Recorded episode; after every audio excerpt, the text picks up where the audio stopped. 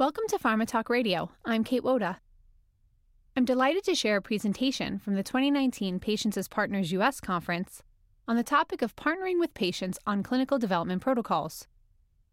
This session is led by Linda Kollmar, Executive Director of the Scientific Medical Patient Perspective for Oncology at Merck, who shares with the audience Merck's experience with bringing on a patient as an equal stakeholder of their clinical development team to provide patient input in protocol development and trial design. I hope you enjoy the podcast. Hello, okay, thank you. I think I've been giving the okay to start. So thank you so much for inviting me to speak today and for everyone who decided to come to room A instead of room B. I appreciate it. Uh, so my name is Linda Kollmar. I actually work at Merck in the office of the Chief Patient Officer, and my job is actually to bring patient insights and patient innovation um, with regards to the oncology field at Merck. And I'm sure most of you know oncology is a growing area at Merck, and it has been very active for the past several years, and we expect it to remain even more active um, in the foreseeable future. So, as you can see here, um, I've been asked to talk about our patient engagement activities, and I was specifically asked to talk about what we've done that's different from last year. I know my colleagues have spoken in the past about things that we've done, but we certainly are evolving, and we continue to do so. So, some of the things that we have done in the past that we continue to do on a regular basis and to grow in the number of activities one is what we call Chiefs Rounds, and that's an event, usually for oncology, I would say three or four times a year, where we invite speakers and advocacy, advocacy groups specifically to come in and talk about a disease area that's very uh, near and dear to the hearts of our employees. It's a form of educating employees about specific topics. So, for example, recently we did HPV related uh, diseases with a focus on anal cancer, and we had a patient uh, speaker talk about anal cancer, as well as the Anal Cancer Foundation came in to speak about the great work that they've been doing, as well as Merck researchers um, who were there. And these programs reach a very large audience. We had over 2,000 uh, call in to the program to watch it live and several hundred in the room. Another oncology topic that we focused on last year was with breast cancer, and the Komen Foundation came in and spoke about some of their areas of interest that interacted with ours. And again, we had our researchers um, there to share their perspective. So these programs are really educational for Merck employees, but given that we have over 60,000 employees, it really does reach a large audience, and it helps to remind everybody why it's so important to not only hear from patients but from patient advocacy groups and learn what everybody is doing um, on the same front with regards to battling cancer. We also have patient input forums, which is a more intimate setting where it's a physician interviewing a patient and really an in depth explanation as to what it's like to live with the disease, which I'm sure very uh, many of you are very familiar with. What's new since uh, perhaps this has been last presented here, are patient dialogues. Patient dialogues, they're not totally new to Merck. We've been doing them for several years, but what's new is that they are increasing in frequency, and the demand for patient dialogues have been increasing in frequency across all of our therapeutic areas, not just oncology, but also in HIV, infectious disease, endometriosis, other compounds as well. And patient dialogues are really where we interview patients either in a group or individually, usually around 12 to 15 patients with a very specific disease, with specific questions that have been formed by our research team. So the people who are actually designing the clinical trials who really want to um, dig deep into what it's like for a patient to be on a clinical trial and what they would think about when they're looking at our clinical trial and our clinical trial design. So we show it to them, we ask them questions, um, and then we see whether we really should be or can make amendments to those trial designs that would make them more beneficial or easier to enroll or easier to uh, stay enrolled for patients. And it's really been very valuable to the clinical teams who have engaged in this type of work, and the demand just keeps growing.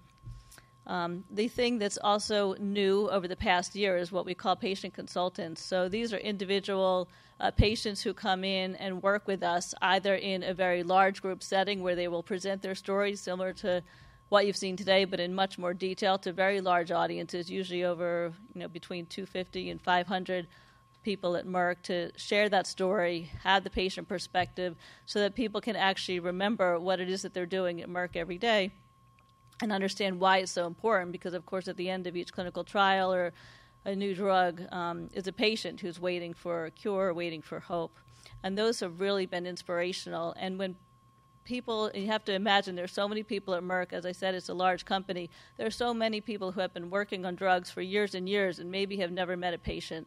So, by doing this, we've had many engagements over the past year specific to oncology, but we do this in other areas.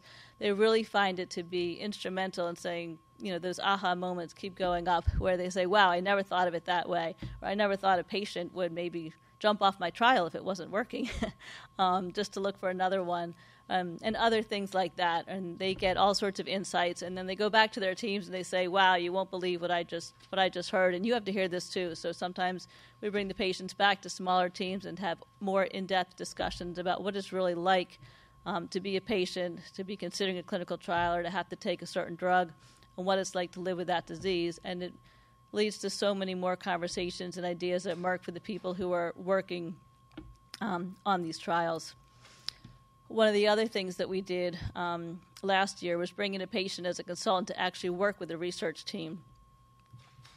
So, how did we do that? Well, first thing was that we had to introduce the patient to the product development team. Our product development team is the team who's actually designing the clinical trial. It's led by you know a researcher in charge, and then there's actually a very large team works on the trials, but part of the team members are what we call the authoring team, who actually figure out the language, not only that the patient will be exposed to, but that describes the details of the clinical trial and what a patient would actually have to endure. So the first thing I did was bring a patient in to meet with the team to tell their very personal story.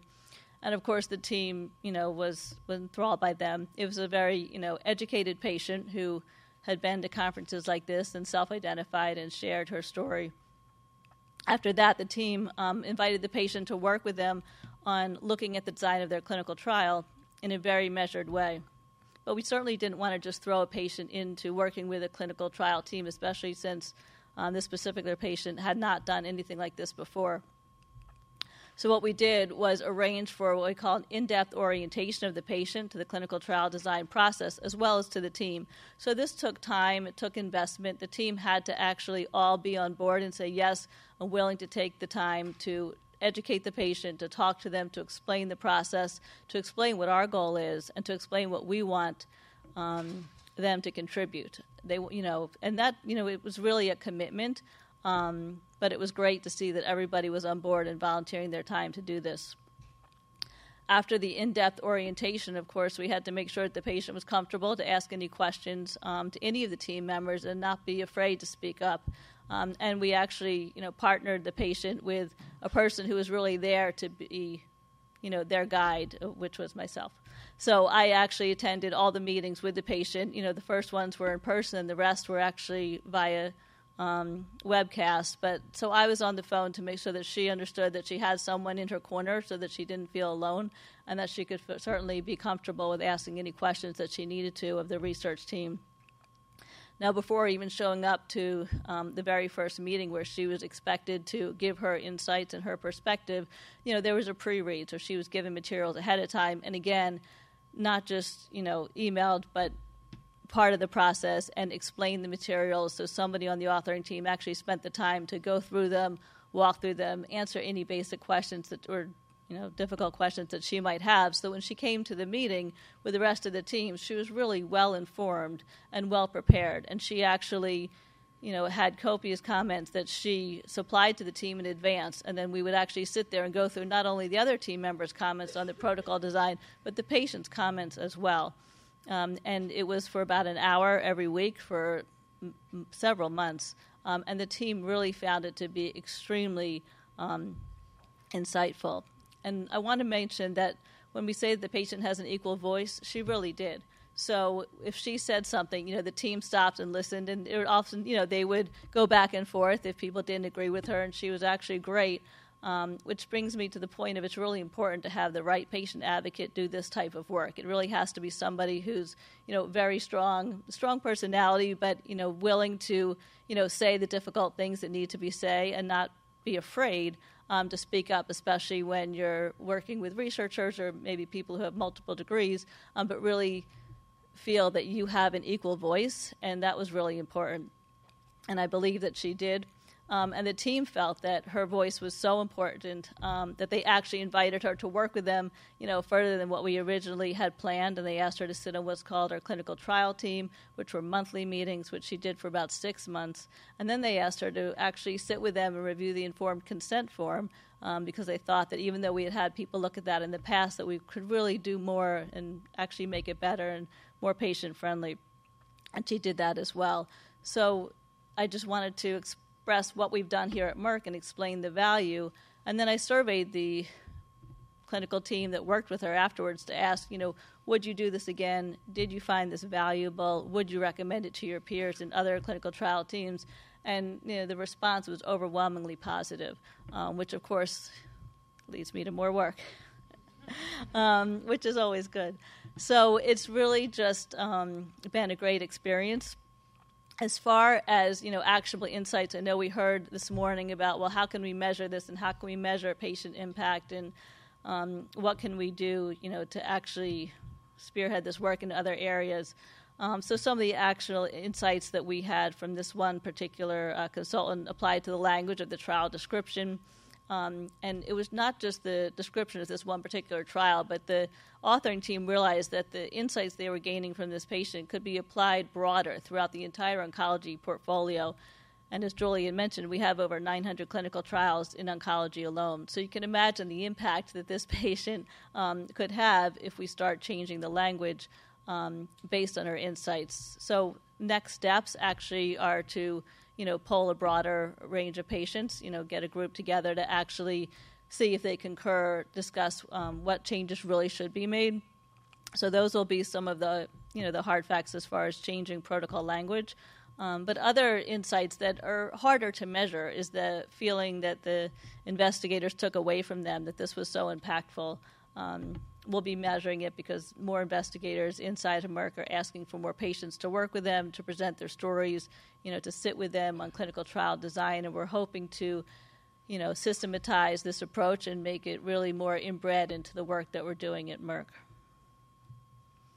Um, just some key takeaways that I wrote down. You know, obviously the patient's perspective is unique, and it's unique as you know as opposed to the researcher's perspective. And one of the things that the researchers uh, mentioned, just to give you an idea, is you know when they were designing their protocol, and they just assumed that a patient wouldn't want to sit and wait four or six hours in between you know, giving blood or urine and waiting for the results and then starting the medication. They thought they'll do it two days. Come in one day, you can just give all your samples, then you can come back the next day. And wouldn't that be easier? Um, well, obviously, you know, if you talk to certain patients, they might tell you, yeah, if I live next door, you know, but if I'm traveling an hour or if I have to um, deal with childcare or pay for transportation or worry about even the parking uh, fee or taking two days off of work instead of one day, that might not be a trial I would even ever sign up for if I wasn't given the option to actually do everything in one day in one sitting. So things like that that the you know that the researchers is really it never occurred to them um, that what they were designing, which they thought was really patient friendly and patient centric, actually might not work for patients. Um, other actionable insights that came through were, you know, just being informed about how difficult it could be or um, inconvenient to, you know, how many urine samples do I have to give? How many pregnancy tests do I have to give? Especially if I'm someone who's you know, I've got stage four cancer. Pregnancy is not really, you know, on the docket for me right now. And every time I see you, you ask me to take a pregnancy test before you give me medication. You know, the psychological impact that that has on a patient, you know, something certainly that some of the researchers had not thought of before. So it's just really important to share your stories, share your insights. I would say for anybody who ever has an opportunity to do so, it's always – um, really impactful and meaningful and helpful. And I think it will speed research um, and actually not slow things down, but speed things up. So I think that was my last slide. So I just want to thank everybody for your attention, and we have a couple minutes if you have any questions.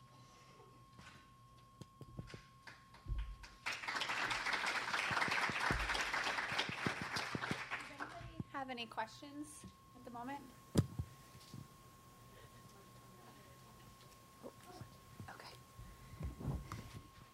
Can you hear me? Uh, Carrie Keene from Edwards Life Sciences. one question I have is you have one patient interacting with your clinical team. How did you ensure that that patient somehow represented the larger patient voice. Seems like, I mean, obviously it's going to be difficult to have more than one patient working with your clinical group. I recognize that. Um, so, how did you make sure that this person was really tuned into the larger patient population that you were working on? Well, thank you. That's a great question, and it's always a concern. You know, you certainly don't want you know one patient's perspective to skew things, especially if it's a very unique perspective and not uh, representative of the entire cohort of their disease state. So we tried to make that very clear as part of the onboard training of what we were really looking for was for this person to really represent um, her group of you know uh, specific cancer type of patients, which she really tried to do. Now she was also you know she's an active um, advocate and speaker and has been in this uh, realm for a long time. So I think she was able to bring the perspective not just of herself, but of you know all patients with that type of cancer. But it's you definitely have to be careful, and that's why when it comes to making certain changes, we are actually going to look to poll a larger group of patients to make sure that it's uniform. You know, before implementing anything that would you know cost a lot of money. uh, any other questions? Hi, um, I'm Allie Patterson. I'm from the Cystic Fibrosis Foundation. So, from the foundation perspective, we're doing a lot of similar things um, in terms of providing patient feedback to sponsors that are conducting CF trials. But um, one question I had was around uh, you mentioned like surveying the team that worked with this patient and getting really good feedback. But um, how exactly, like, what kinds of questions did you ask them, and how do you plan to share that back with other teams within your organization to sort of get their buy-in because um, these intangible sort of benefits can be really hard to articulate. So I'm just curious. All right, thank you. Right, and it's a great question. So the survey questions, just off the top of my head that I can remember, were things such as, you know, did you find this impactful? Did you think it was worth your time? Would you recommend this to a colleague? Would you do this again? Did you think it was meaningful? You know, they were very broad um, and overarching as far as trying to encourage other colleagues at Merck who maybe haven't worked with a patient before. Um, you know, we've been doing what we call a grassroots effort, where you know I individually go to all the product development teams and explain to them what we've done, what their colleagues have done, and ask if they would like to do something similar. Um, the good news is that the head researcher who I worked with on this protocol um, was such a fan of this work that she has actually volunteered just last week um, to go and talk to the colleagues herself and say, you know what, I can I can spread the word better than you can. No offense, Linda, but you know they'll listen to her, right? She's a, a fellow researcher um, who's in the trenches with them, and she feels very strongly. So she's actually uh, promises to be my biggest advocate for the work that I'm doing, which I think will be great. All right. Well, thank you, everyone. Appreciate your attention.